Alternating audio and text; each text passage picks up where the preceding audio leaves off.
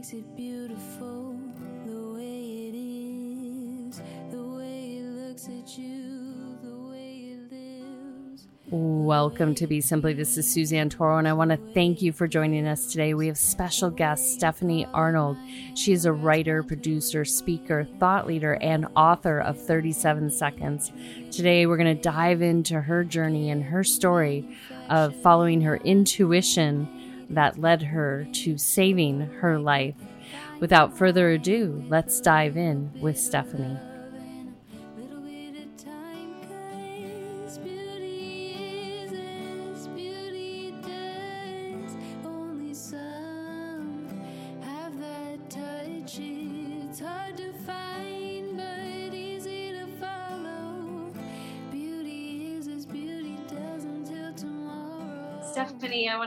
Thank you for being here today. I'm really excited uh, to introduce your great work. You're a writer and you're sharing a very personal story with the world. What your passion is behind sending, sharing your story, 37 seconds of passing away and then coming back. Like, what's your deepest like knowing in doing that? Because that's a pretty, you know, significant thing to happen. And then to want to share it, what's the goal there for you? What was the lead inspiration? Yeah, thank you so much. It's I it's about time that you and I connected, right? So I'm happy. I'm really excited about that. Um, so I, I when I was going through what I was going through, which we'll get into, um, I was Googling everything known to man about premonitions, foreboding, um, and those stories didn't exist in pregnancy and at least they weren't on a google search at the time that i had this whole thing happen to me. And so the the passion that i have now is is to not just educate the public you as a patient and listening to your intuition whether it comes from a spiritual place or whether it comes from that we're hardwired from it. That that to me is second nature as far as the first part of it is to listen to it because it's very real and it can ultimately save your life. And i also am educating clinicians to listen to their patients a little differently than they have been in the past. I think I think mo- not most, but a lot of physicians, nurses, doctors will will you know brush off somebody's knowing that I call it. You know, you don't know how you know, you just do. You as an individual know your body better than anyone else. And so it's about taking action, being an advocate for yourself, and then having the clinician listen to you differently and, and being assured that they are hearing you. Mm. Yeah, beautiful. What has been the feedback loop for people to you, like, like where they listen maybe because they heard your story or I've had, you know, I've I've been on book tours, talked on TV, and you know, the the emails that I get are people in person will say, you know, after so many people have told you no and said this couldn't be possible and everything's fine, I would have listened to them. And I, I always reiterate the fact that then you would have stayed dead. Because ultimately it was repeating, repeating, repeating what I believe to be true that ultimately had one physician listen and saved my life.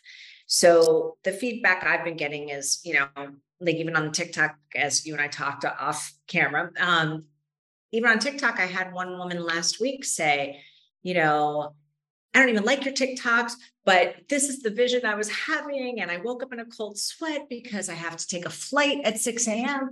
And and she's like, and she's like, and I I just see it crashing and I don't know what to do and everything. And I'm like, I'm like, okay, well, first of all, if I had this kind of vision, and those those are things they're connecting with my story on something, you know, that's Right. happened to them personally. I'm like, first of all, if you're feeling this so strongly, is there a way for you to change the flight? If there's a way for you to change the flight, then I would do it because it's it's keeping you awake. It's incessant. It's not it, it's not fading. And second of all, why don't you like my TikToks? So so she's like, I know that came out wrong, but ultimately she made the decision to not take the flight and drove instead. And she said that feeling of doom just subsided, but she had heard on the news that a plane had crashed um, around the time that her flight took off, not knowing whether it was her flight or not, but it was maybe she was feeling that from some other flight, but it was enough to calm her down. And I always say, I'm like, you'll never regret speaking up and being wrong You know, yeah. people are going to judge you. People thought I was crazy. People thought, you know, okay, let this woman just just have this baby and move on. But in the event you are right, it is not worth staying quiet if it's going to save your life. So, Absolutely. Oh, yeah. Yeah. Well, she definitely then was picking up on. Uh, I saw that woman. I was curious because I was trying to find out. Uh, she was definitely picking up on a plane crash and then associating because we're we're two way radios, so we're like a dolphin or a whale we all are two way radios. So we have this thing called the pineal gland between both hemispheres that is always engaging. Um, we're just not aware of it because of the world that we live in as much. So I applaud you for listening to your yeah, own. But, yeah, but then what's then how do you differentiate between what's going to happen to you in that flight versus what's going to happen to somebody else in that flight? And you know, in this instance, it's not like you can call every airline and every, you know, hub and say there's going to be a crash this morning because the FBI is going to be investigating you. But um, but what what do you do to differentiate that this is not happening to you versus happening to something else? Well, it's uh, it's a practice, really. You know, like to to learn and to listen uh, what's yours and what's not. You know, uh, people that are very empathic they can feel other people's emotions and they have to learn is this my anxiety or stress or is that someone else? Was i one way or different? Same with messages like that. So um and i, I think your uh advice if it's incessant uh that's really like i would say the universe god divine saying hello we need you to pay attention to this. So yeah absolutely. And you never know what she could have intercepted on the way to getting on the plane. So it could have all just been correlated to her missing something that she was associating with the plane crash, but that was the mile marker to like get her to pay attention. Yeah. At the end of the day, she's fine. It subsided. She drove. It was probably an inconvenience for a few hours, but she's alive. She's calmer and nothing happened on the flight maybe maybe i i don't know but you know to me i'm like okay that's peace of mind i would Absolutely. rather react by talking about what I feel is about to happen, move people out of the way, and nothing happen, than me not to do something and then prove that I'm right that something happens, and then say, "Shit, I saw this it happened. Okay, now why did I do anything?" Yeah, absolutely. Well, share with the listeners your story. They can read it in 37 seconds, correct? But yes.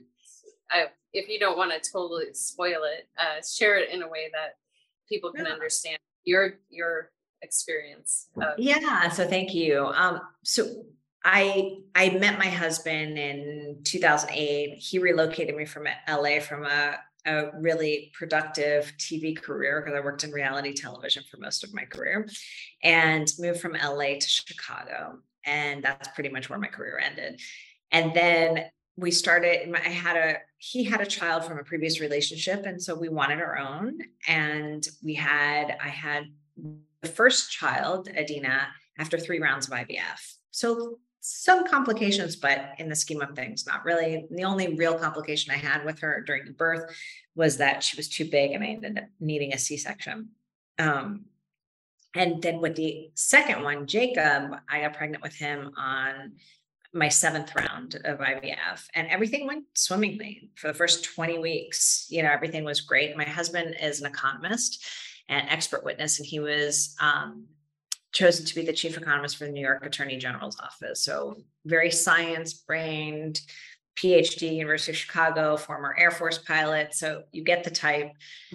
We're splitting our time between New York and Chicago. And at the 20 week ultrasound, I'm diagnosed with a placenta previa. And I don't know what that is, but in the moment that the doctor tells us this, I look at my husband, I had this sinking feeling, and I said, I don't know what this is, but I'm already special in the category of my blood type, which is O negative, O negative, which is 7% of the population.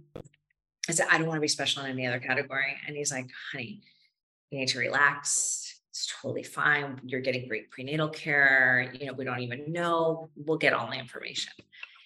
And so we get home and I start Googling, obviously. Um, what a placenta previa is and it's basically where the placenta is growing on top of the cervix and you know as the belly grows as the uterus grows it should take over move out of the way but in the event it doesn't you know, the likelihood of a C-section is a little higher. And, you know, it's like, okay, it's, um, you know, that's not a big deal. I've had a C-section before that I'm not afraid of the unknown. But then I kept reading. And it said a placenta previa can turn into an accreta, which is what Kim Kardashian had, which is where the placenta marries itself to the uterus. If that happens, um, it could cause some bleeding. If that happens, you might deliver prematurely. If that happens, you you might hemorrhage. If that happens, you might need a hysterectomy. And if that happens, you and the baby could lose your lives. And I sat back and I call it a knowing. Like you don't know how you know, you just do. It is, you know, whether one wants to call it you're hearing it from outside of yourself. I have my own belief system on all of this, but I heard it loud and clear. And I looked at my husband and I said, This is going to happen to us. The only difference is the baby's going to be fine, but I'll be dead on the operating table. So he looks at it he's like, Okay, honey, what you're afraid of happening is a half of a half of a half percent chance of happening. That's never going to happen. And I'm like, you know, but he's not listening to me. And I'm like, but I know this is going to happen. So I can't talk to somebody left brain when you're right brain and you're spiritual and he is not. So, you know, what do I do? I start telling everybody. I tell friends, I tell, you know, doctors, I tell nurses, I said, this, this, and this is gonna happen. Sent a previous return to a need a hysterectomy. You're gonna need extra blood. Um, who do I talk to that when I need a hysterectomy? Like all of these things, everybody thought I was crazy. Um, and, and in their defenses, um, I had lots of tests, and all the tests were negative for what I was afraid of happening. So, um, I mean, there were times, and I write about this book, there were times that, like, I was, you know, taking my daughter in a stroller, and she, um, it was, she was two at the time, or a little under two. And it was winter, so the fountain was dry. And so I was explaining how it's so beautiful when the fountain is running. And all of a sudden, in my mind's eye, the fountain started spurting blood.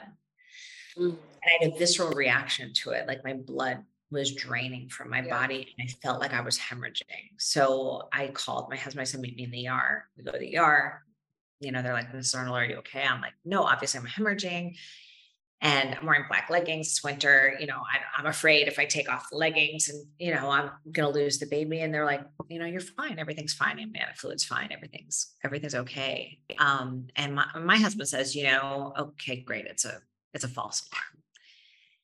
And I'm like, no, this is a warning. It was so clear right about what was going to happen. So I met with, you know, I was told that if I needed a hysterectomy during childbirth, that that my OB couldn't do the procedure, that I would be transferred to maternal fetal medicine. But you don't want an MFM to do it. You want a gyneco, gynecological oncologist to do it because they have more experience with high reproductive, high risk reproductive organ surgeries. And when 20% of your blood supply is going to the uterus, you want a gyn onc to do it. So yeah. I made an appointment with the head of gyn onc at Northwestern Memorial Hospital. Now, mind you, teaching hospital, 12,000 babies a year, I am batshit crazy going to make an appointment in this waiting room while women are actually suffering from cancer. Yeah. And my husband gets to the waiting room and he sees these women with IVs in their arm, no hair on their heads. He's like, I'm embarrassed to be here. And I said, I don't know what to tell you. Maybe this doctor has heard of a patient having this level of foreboding and he can give me some sort of homework to do. There's something different because they are aware at a very deep level. I mean, maybe I have some form of cancer. I have no idea. Yeah.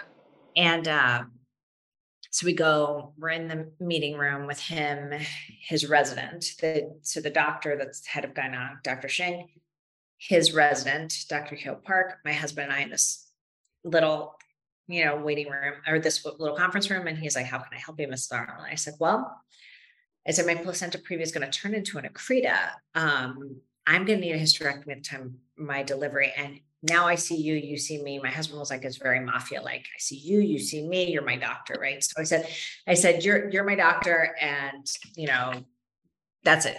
And he looks at me, the resident stops writing. I mean, it's it's a moment in a sitcom. And he sits back and he says, um, Mrs. Arnold, have you been on the internet? And I was like, why, yes, I have, doctor, but this is going to happen. And he's like, okay, well, let's get an MRI. If the MRI is positive for an accreta, then I'll schedule myself the day of your mandatory C section at 37 weeks. And we'll take care of it then. I said, okay. And I felt better because I had something to do that was a little bit more invasive, less, you know, troublesome yeah. for the child, but but more, maybe I'd get more information. So we did right. the MRI. The MRI is negative for an accreta. And my husband says, You should feel better. And I said, I feel worse because I'm running out of people to tell this crazy foreboding story to. so I have a conference with a call with anesthesia. Anesthesia tells me, you know, this is where you'll have an epidural, this is where you recover, this is, you know, these things. I say, I know that. But what happens if this, this, this, and this happens? I try one last time. And she said, um, Ms. Arnold, we're in a teaching hospital. We prepare for all sorts of emergencies. I hope I made you feel better. And I said, she said, she'll never forget the last words I said to her. She said, I told her, it is what it is. So I hung up with her, and then her name was Dr. Grace Lim. And I hung up with her and I took to Facebook. I said, if anybody has my blood type, I'm going to need it.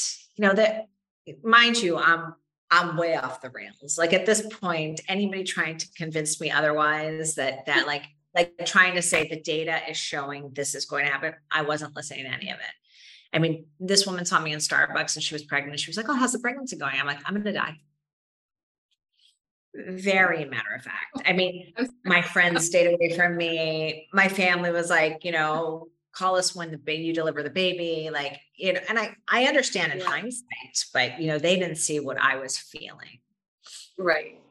So um 36 weeks to the day i jonathan's out of town and i start bleeding on the kitchen floor and i'm like it's time. So i call him he gets on a plane and starts heading back to chicago and I'm in the hospital. And, you know, my doctor says, you know, Stephanie, you've been stressed this whole pregnancy. I think it's time. The ORs are quiet. Let's go ahead and take Jacob.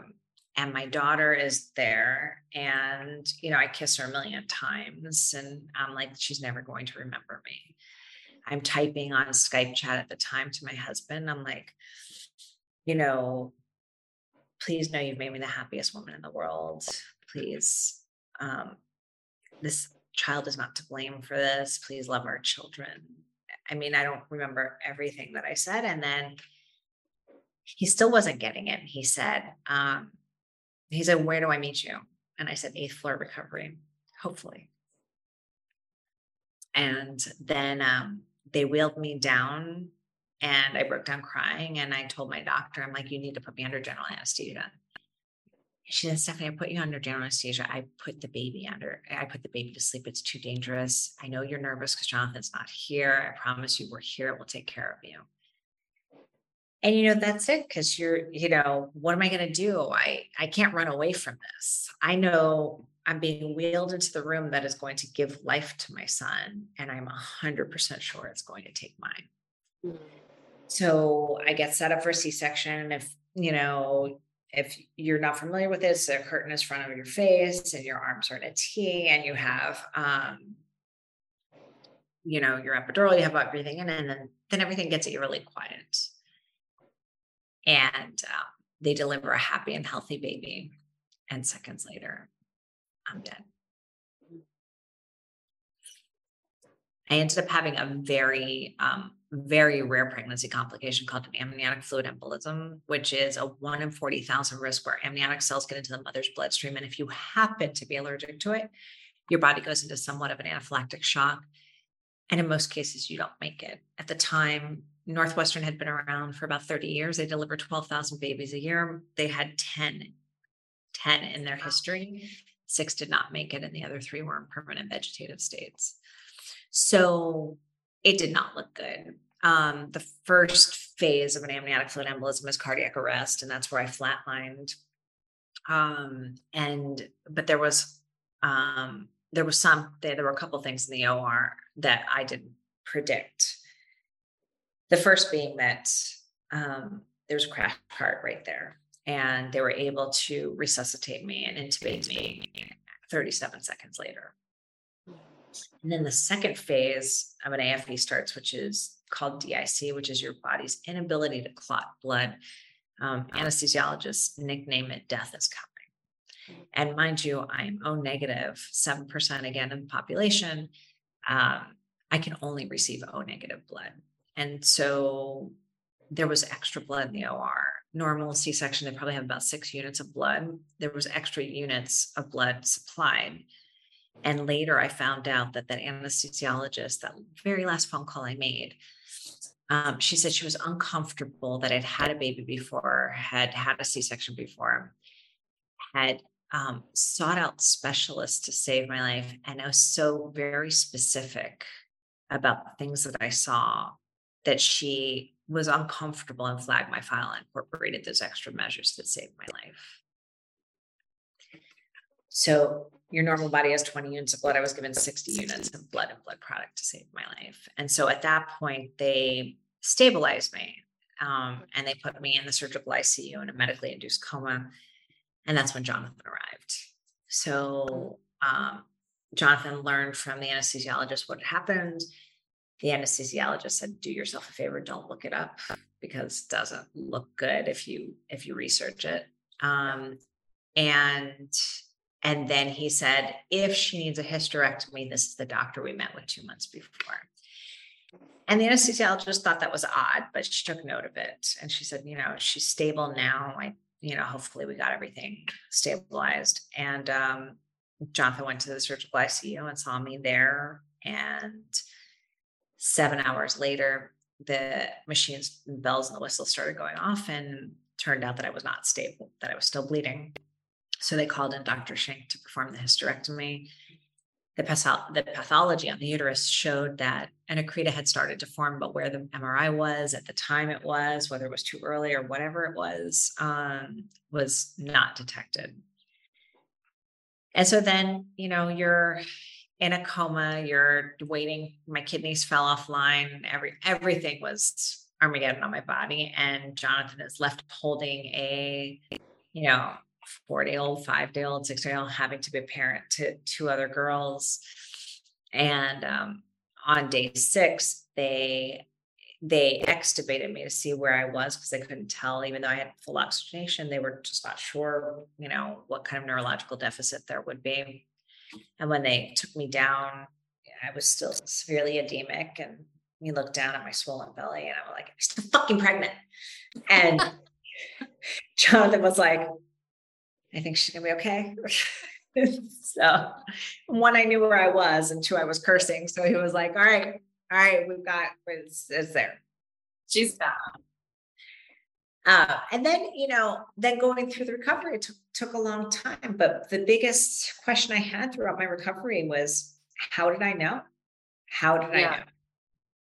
Yeah. And So, the doctors would do their rounds, every department on me and me from nephrology to hematology to cardiology to, you know, gynecology, you know, everybody was like, how did you know? And I was, and I'm like, you tell me, I'm in a teaching hospital. And they're like, well, foreboding exists prior to a cardiac arrest or an embolus, but months before in the detail you had it.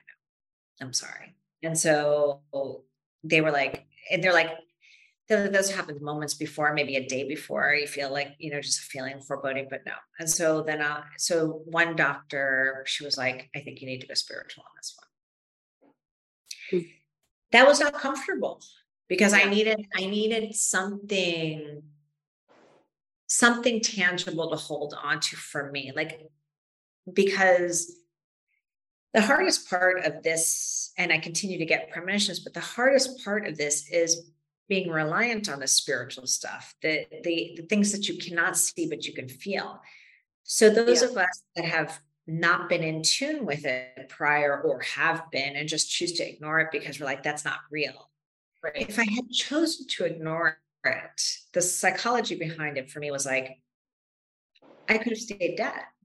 Right. Yeah. And that is too or had been too much of a burden to bear. Yeah. And so I go on this journey and um, I go to different therapists. I, you know, they're like, how can we help you? I said, you can tell me how it is. I saw everything ahead of time. And they're like, let's just worry about getting you out of the trauma. And I'm like, see, see, this is a problem I have because one doctor said it's self-fulfilling prophecy. Like I manifested this. Oh. and I said, I said, so you believe that I could manifest my organs combining need a hemorrhage and need a hysterectomy? They're like, well, I didn't say we believe it, but I just it's the only thing we can come up with. I said, well, that's an asshole thing to say. Because. I'm already thinking that I manifested this and could have taken myself away from my family. So, so, and I told therapist said, what what happens if I think that I'm going to have a heart attack? That I'm going to have a heart attack? I said, now I have I have an issue. So I ended up seeing a regression therapist, and regression therapy um, uses hypnotherapy to take you back into moments of trauma. And I wasn't too optimistic about this, I've got to tell you, but there was nothing traditional about our story. So why do I think traditional therapy would have helped? And I'm too type A, if you couldn't figure that out by now, to be hypnotized. So I'm like, you know, whatever. So then I, I'm like, all right, I'll give it a chance. So I ended up videotaping my therapy because, you know, this type A personality wasn't going to have somebody hypnotize me and then I'd be clucking like a chicken every time somebody said hello. Yeah. you know, or I would if I didn't remember anything. That's smart. right so i'm like I, I, it wasn't my tv background that recorded it it was me saying i can't remember what i had for breakfast i want to remember this if this is going to be helpful if she's going to give me exercises to do so it took probably 30 sessions to get me back into the or and by the time she did um it was it the video is quite graphic where you see my body convulse and seize. And then I explain what happened after I flatlined and what I saw the doctors doing and who hit the button for the code and what nurse jumped on my chest to give me CPR, what my doctors were doing. I mean, it was just, it was so detailed in 3D. And then, um, and she also asked, she's like, Do you want to know anything about past lives? I'm like, no, because I can't, you know, I have no way of proving if that's true or not, unless I speak a completely different language fluently to say, okay, this is this is something valid. But I'm like, that's not gonna help me.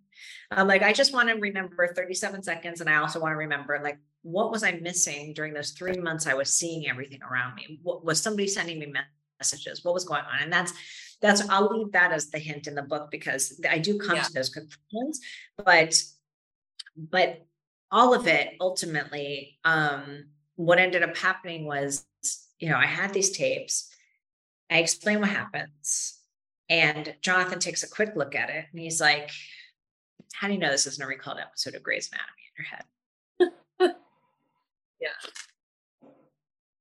yeah so so he you know i was like okay after i was done calling him a lot of names i said all right it's a fair point yeah. So I go back to the therapist. So how do you know what I'm telling you is real? Right. And she says sometimes the only the only um, validation we get is the patient feels better and you feel better. And I said that's not good enough for me. I have witnesses. So luckily I had it on tape and I took it back to the doctors who were present. Um, and if any of your audience is interested, we're on a Netflix series called Surviving Death. And in episode one, 30 minutes in, you'll hear one of my doctors describe that moment about what what it was and how life altering altering it was for her. So we go, I take the, the tapes to the doctors who are present. They're like, I didn't go to medical school for this. I'm like, this is accurate down to where we're standing, what we're doing. I mean, there were so many details to the story that it was impossible for me to know things that wouldn't be in my medical files, um, things nobody would have told me, and I was unconscious or in what you believe, a different state of consciousness, um, and what I believe as well. And so, so this whole, and then you know, I saw spirits. I saw hundreds and hundreds of spirits. And so that whole experience, understanding that life exists outside of the body that consciousness exists outside of the body that that we are energy that we just transition from one to another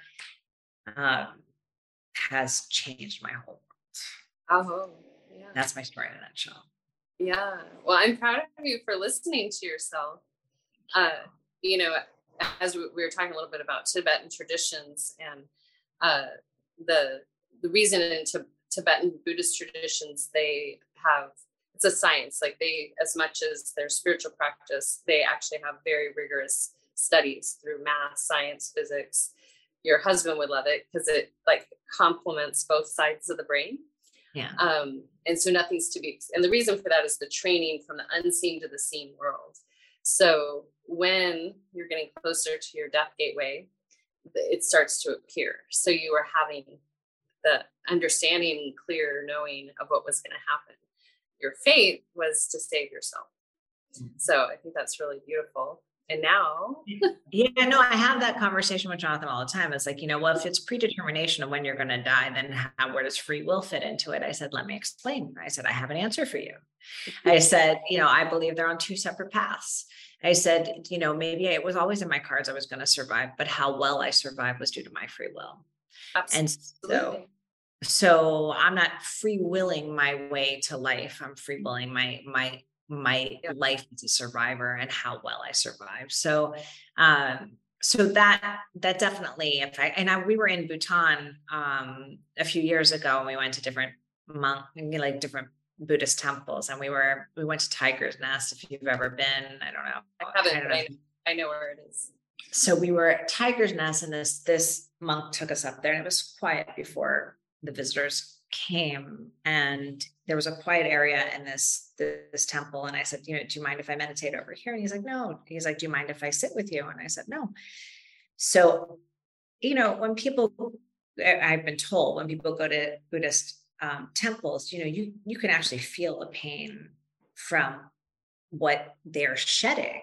And you know they're suffering in this lifetime or not suffering in this lifetime because they're shedding it you know in in awaiting the next lifetime right? And so we're meditating and i feel it all hit me and i feel it in a way that like i'm tearing and and this monk looks at me i said do you want to feel something? I said i'll take it back. But i said do you? And i don't know what what i'm doing. It's almost like it's again it's almost like an out of body experience but i feel intuitively like i'm i'm okay and i'm grounded. And he puts his hand over mine and that and i said i just i just want you to feel what i feel but i will take it back because you don't need to to feel so i put he puts his hand over mine and he feels like this this ball of heavy energy and then i pull it back and he looks at me and um and then you know i release it and he has said and he knows nothing about my story and he is like you're a delog and i said what is that he said somebody who's died and come back into their own body. And he says, You have work to do. And I was like, I was like, You're freaking me out. I'm going to go off this mountain and I'm going to go get some lunch. Right. So it's like, but, but, you know, when I think I'm like, oh, I'm so in control and I'm okay, then somebody throws me, you know, a left hook. I'm like, just knocks me off of everything. And I'm like, this it's just so odd um, and this is just like second nature i met you know i spent a lot of time with taoist priests in china at wudang mountain and um, and meditating for like 18 hours a day and climbing 8000 steps to this golden yeah. temple and uh, and you know intuition to them is a sixth sense but it's not the seventh sense and i'm like what's that? You know so it's like these are things that are second nature to them and yeah we're still discovering the fact that you know we can sense empathically things. Yeah. Yeah, yeah. beautiful so where is that taken you on your road? Like we touched on a little bit but you saying ah, i don't want to know uh, some of these things but where what doors have opened for you since that you're more you know an advocate for people listening to their themselves beyond their rational mind? Um, what else has opened up for you I think I think everybody has their their own quote unquote missions or their own callings in life and their own experiences. I don't think it's a coincidence that I've worked in TV most of my career. That when the most important story there was to tell was the one that happened to me that can help affect and save lives. So so that it's it's clear in that respect, um, and not an egotistical way. It's more of like okay, this is happening. I am I'm a witness to it. And if I have any gift, is the fact that there's no filter. So it comes out and so there's witnesses around so they can say, okay, this Stephanie is not this medium, yeah. you know, asking you for money to do readings. This is this is something catastrophic that ignited something and i do believe traumas do ignite this kind of superpower if you will if if intuition is considered that and with that in my opinion just comes a lot of responsibility in sharing your story and inserting yourself into a narrative that will help validate others that might not have as many witnesses or other people think they're crazy. So now when you Google premonitions during pregnancy or for me, my story will come up and they can be like, hey, I might be feeling something you might not know. And then they can have the conversation with a doctor and say, hey, I'm feeling this. I know the tests are, the data is not showing any of this, but I keep feeling this. And so instead of brushing somebody off and saying, oh, they're batshit crazy, or saying that they're anxious or um, histrionic or neurotic, they could say they can listen differently and you can advocate for yourself differently. So, right. whereas it taken me, I speak at a lot of hospitals, institutions. I've even spoken at the Department of Defense. Um, I've spoken at, um, I, you know, investment companies that want to learn more because nobody learns business from me. What they're learning is the HR, the human um, side of things of how these CEOs are dealing with uh, their, family their, family and their their staff, staff about going with their gut on things, not just the data. They, they don't need me for research on their data. What they need they, what they need to hear is that hey maybe their wife was right about the person that they hired and that person has turned into one big cluster. And even though he looked good on paper she looked good on paper it wasn't the best thing for you or this family or the company. And so it just puts into mind into question all these things that maybe maybe that should be as valid and as important just like steve jobs talks about intuition just like you know a lot of you know oprah talks about it that a lot of people talk about like maybe we should lean in a little differently and i'm just nobody i'm just this average person that had a really crazy crazy experience. So anybody else who considers themselves average normal whatever that is when they have these experiences maybe they can say hey i'm not alone in this because yeah. it sure as felt like i was alone going through it. Yeah. Uh, question i your like your son's popping into my mind.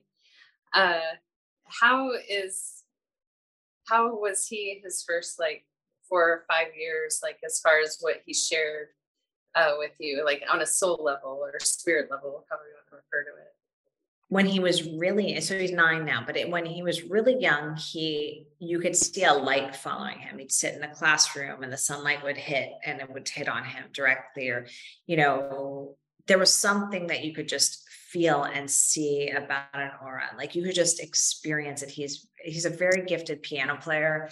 Uh, he is he's very articulate. He's been speaking since he was extremely young in the months old. Um, and very empathic. Like you know for family night even like for back to school this past week you know he he was the only kid in his class that wrote a note to his parents saying, I love you, have a good time. And, you know, like he was just very sensitive and compassionate towards others and, and his family. The older he gets, he's more, he's trying to ground himself. And I don't think, I, at this age, I don't think it's deliberate, but he'll be questioning like his friends or family know about my book or have watched on Netflix and be like, come on, your mother didn't die, you know, because if she died, she'd stay dead. And then I have to explain explain what clinical death means and asystole and all these things. And I'm like, it's too much for his age. But he's like, Mommy, you know, can you explain to me this? Because this doesn't make sense. So he's trying to then be the Jonathan, right? He's yeah. trying to work the engineering side in his mind, the mathematical equation of how it's possible. But things surprised him. Like we're we're looking at a house in a completely different state. And this was a month ago. And we walk in to this. Now we saw, I'd say 25 houses.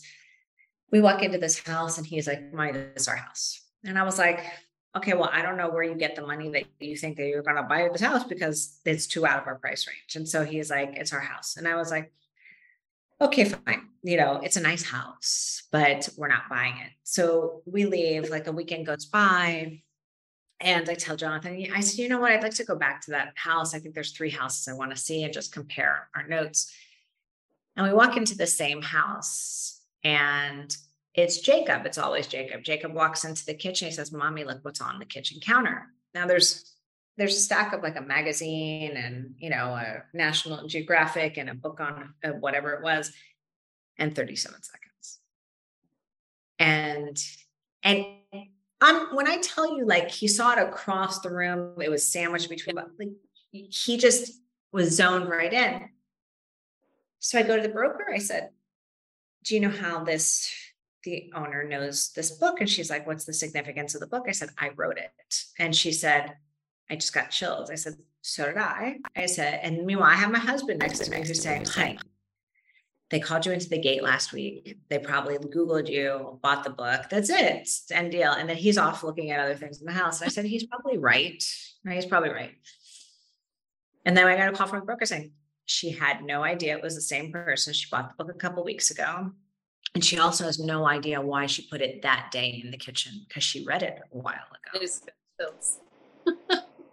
and so I look at Jacob and I'm like, well, house not ours yet, but maybe it's still on the market and maybe it might be later. But you know, yeah, it's like, you know, and I posted something about it and everybody's like, welcome home. I'm like, I'm like I I look at that as a as a significant sign. So don't know. I'll go Yeah. with your gut. Go with your gut. Well, the reason I was asking about your was in utero with you, and Right. so you had a world. Uh, you have another soul inside you. Most women can attest they feel very different from the time they get pregnant. Sometimes, I absolutely worry about the fact that, you know, all of that feeling of foreboding had some level of effect on him. So I've been hyper vigilant about watching. I was actually going another direction. Counsel people of all faiths, so from Christianity to one life model to reincarnation model. I would say that your son assisted in helping you with that knowing hmm. because his soul has come from someplace else. So people in a Christian faith might say from God or heaven. From a reincarnation model, it would mean that he just left another life and has entered into your womb for his next life. The soul doesn't lose its like it doesn't become a baby when it goes in the womb. It's still omnipresent. It has the ability to see, hear, feel. It's a similar like how some of the things maybe you experienced when you crossed over, you know, you flatlined, you start to see your subconscious picked up on those, even if your conscious mind didn't retain them. So, um, yeah, that's why I was curious to ask because he he would have helped in the process, and and you have some indicators that he's intuitive also. Yeah, he did. He said, I think when he was four, when he looked at me like going to sleep, and he's like, you know, I read him a story and it's like good night. And he's like, Mommy, you know, I chose you. And I was like, huh? he's like, he's like, yeah. He's like, I know you needed a son and I needed you as my mom. And I was like, great. How explain this one to your father. And so, you know, and Adina definitely has certain moments where you know she she obviously like she i think she was at school and i don't talk about this a lot but um she was in she was in second grade i think second grade and you know you're in the halls and you're saying hi to your teachers you had in kindergarten or whatever and you know this she would hug this kindergarten almost every day she loved her so much and the kindergarten teacher sent me an email she's like i, I figured you'd want to know this and she said, you know, um, so, you know, Dina says hi to me every day. And she said, today she looked down. And she's like, oh, you're having a baby. And she says, Stephanie, I'm four days pregnant. No one knows I'm pregnant. So I read the email. I read the email to Jonathan. He's like, "Well, shit. Are you? What are you trying to tell me?" He's like, "He's like, I, well, what am I living with a bunch of witches now?" And I was like, "No." so he was That's- like, "Yeah." So he Yeah. definitely. Um, I said, "Look," I said, and I went to Adina. I said, "How did you know she was pregnant?" And he said, "She said, I felt the head." Beautiful. Yeah. Yeah. So my daughter did a similar thing when I actually Merrick, who I lost, she stood in front of me and said, "Hi, baby." before we even had taken a pregnancy test. Wow. Wow. So, how has your husband come along with all this process? Because I'm not like it's available to the whole wide world. How has he um, opened up his eyes and ears and um, senses? Um, he hasn't, but what he has done is that um, what he has done is he says he understands that I'm able to see certain things. He trusts it more. Um, if I say something, he will yield um, now. And he's like, I don't have the patience or the bandwidth or the mental um, acuity to go down this rabbit hole with you to try and figure out how this all works. Um, but he said, I do believe that you can sense these things. And so that he's changed. Um, he does have faith in God. We're Jewish. And so he definitely practices um, at a different level than he did before. But, uh, but I don't, I can't say that he, I'd say he's a hopeful agnostic now, if you will. Yeah. um, hopeful agnostic. I love yeah. That. So I'd say that, but he's not, he definitely he de- when I sense something like that's happening in my body or what have you, he's like, okay, let's let's, let's go to the doctor. Like he wants backups, but he knows that not all tests are accurate and there's margin of error. So he he goes back to you know science to say, you know, I can't believe all the tests were wrong. But yeah, you know that that happens, and luckily you were um, vigilant like you you didn't you had a deep knowing so and kept yourself prepared. So for you having you know created this into something that's digestible into a book um, on netflix what is next for you like as far as what is the god universe uh, showing you to where to walk next you know i keep I keep seeing this as a movie. Um, I wrote the screenplay to keep it, even though I get rejected, rejected, rejected. I'm like, I wrote the screenplay. It's in play now with a very big producer. Who knows? These things get option and never, never, but I, I see it. So maybe it's wishful thinking, but I see it. And then with the Netflix people, I developed a podcast called Knowing. So I want to tell other people's stories just to give more um, more of the audience and understanding that this this runs deep and we're not alone it runs deep with with a ton of things from danger lurking ahead yeah. to you know seeing death to um, feeling other people's pain but at a level that you know it's uh, it's entertaining it's shocking it's they're credible sources they're just that everybody realizes that they're this is possible. And I it does not have all of it does not have a scientific explanation. Because believe me, I'm yeah. I'm down this rabbit hole. I keep going down it. I do. Yeah. Well, I'm really proud of you for creating a voice and you know having the courage to one. Uh, you made a really valuable point that you know your fate was this experience, and you met it met it in a ways. And I share this with my clients a lot. Like you we have destined points in our life um, and do you want to show up fully juiced up or do you want to be depleted and you you put your a game on so that you could meet that moment with all things being met just by listening to your knowing so thank you for that um, i think that's should be a really good example for people one other thing before we exit out after this experience you got motivated to body build which yeah. I remember Larry, our mutual friend, uh, sharing this too. Um, what was the motivation for that? I think it's amazing.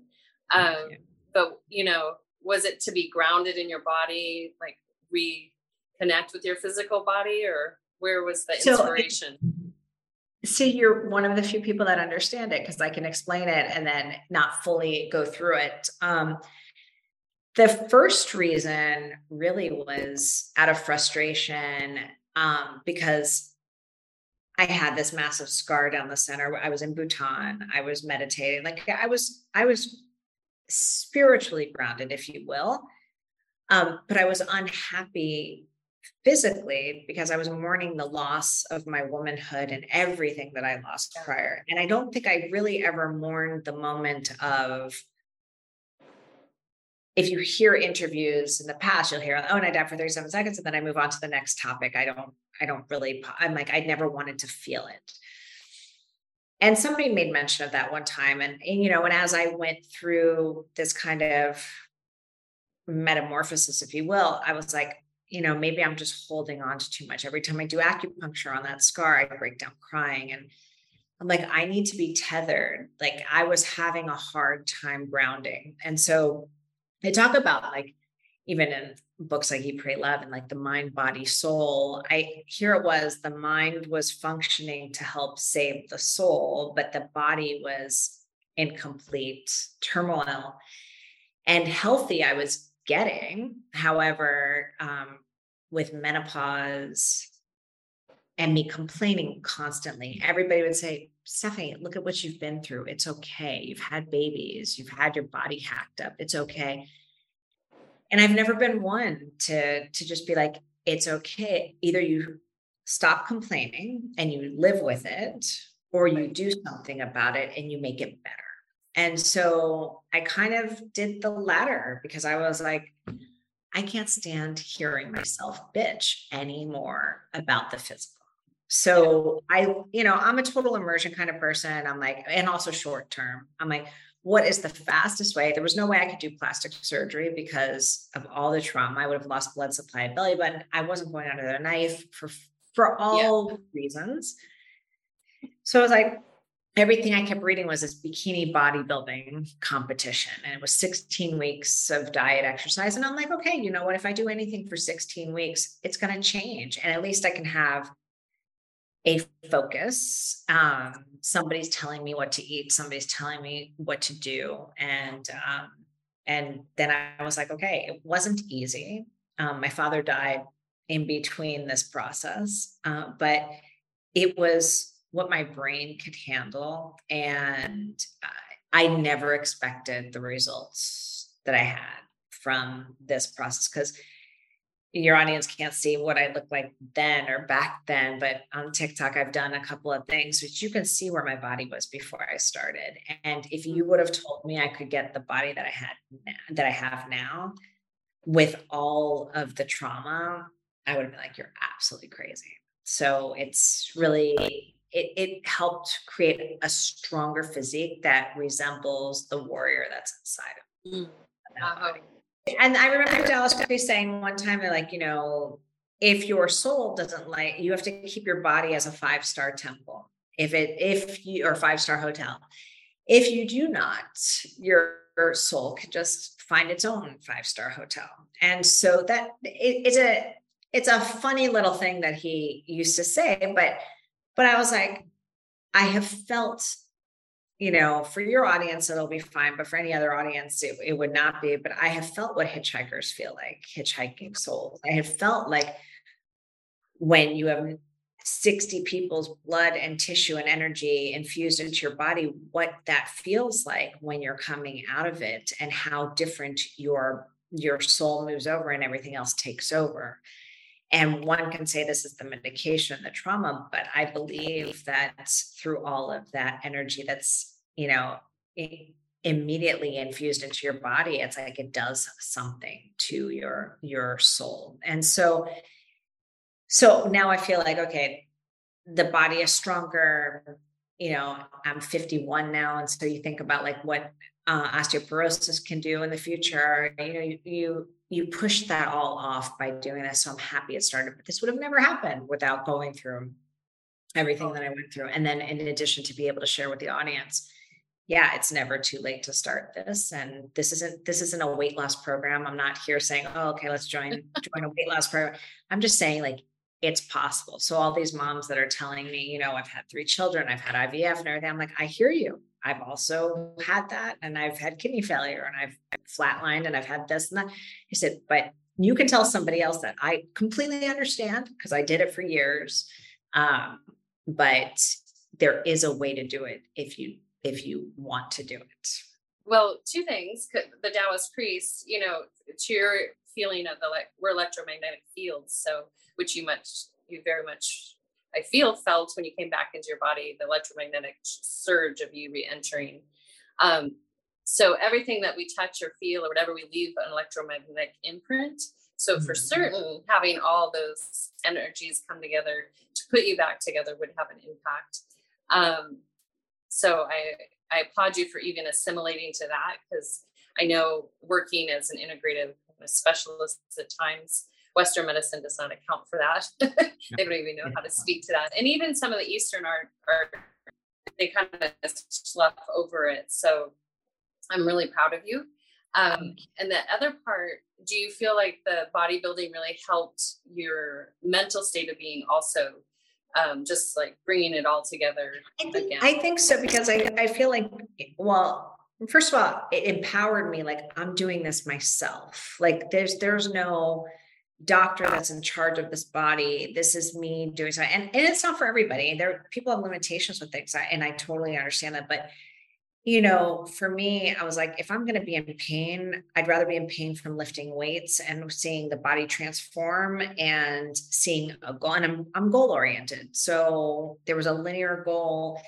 It helped me um, feel like I could present a message being stronger physically mm. than than the same message when I was weaker physically. Because when I would get on stage and I would speak, I'd be flattened afterwards. Like there was no. And, and there were grounding exercises like you obviously, you know, share and teach. But I didn't fully believe that that this all had a spiritual explanation. So while I'm in search of it, I'm like, oh, I'll still give a speech. And then I get hit and knocked down with a thousand people's energy. And I'm like, I'll see you next Tuesday. Cause I'm like, there's no way that I'm going to be able to get up from this bed. Um, and then I'm questioning why is that? So I feel like the strength that I've given the body gives me when I'm not fully um, prepared to ground, like if I take a one two punch, it's like I can get back up a little easier than I could before when I was weaker, for sure. Good. Well, you're amazing. You're a bright light of inspiration on so many fronts. Uh, you know, for all of us out there that have met adversity. So I thank you for your great work. Thank you. Um, so share with the audience where they can uh, connect to your next Netflix segment. We'll put the links below, but I always feel like it's good for you to orate where. Yeah. Um, so on the website, it has a lot of the information. So it's stephaniearnold.net, N-E-T. And then on TikTok, it's Stephanie Arnold 37 eh, or on Instagram, it's Steph Arnold 37. Um, okay. But it's at anywhere. You can find it pretty much. Okay. I mean, easily findable. Perfect. Right. Well, I thank you for being once again, I want to thank all of you and Stephanie Arnold for being here today. As inspired, please support her great work by purchasing her book or gifting it to someone you love and watching her segment on the Netflix film series entitled Surviving Death. All the links are below. And we're going to exit out with a little Kadri Scott beauty is. And Stephanie, you truly are a beauty to all of us. Thank you for spreading awareness, knowing, and your bright light. What makes it beautiful, the way it is, the way it looks at you, the way it lives, the way it feels, the way it gives, the way you call it mine and grasp onto it. But if ill intended, true beauty will fade. Can't be manufactured, not man made. It's brewed in the soul like a fine wine with a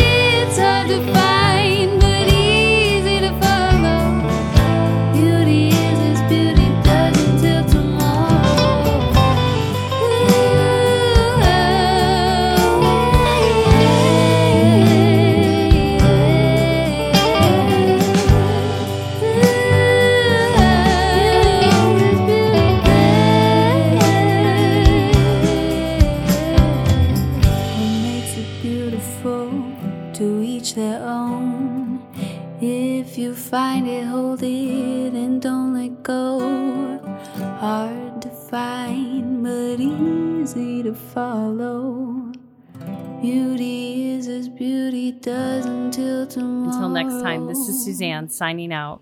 The full heart, a soft gaze, a deep bow, and a namaste. Be simply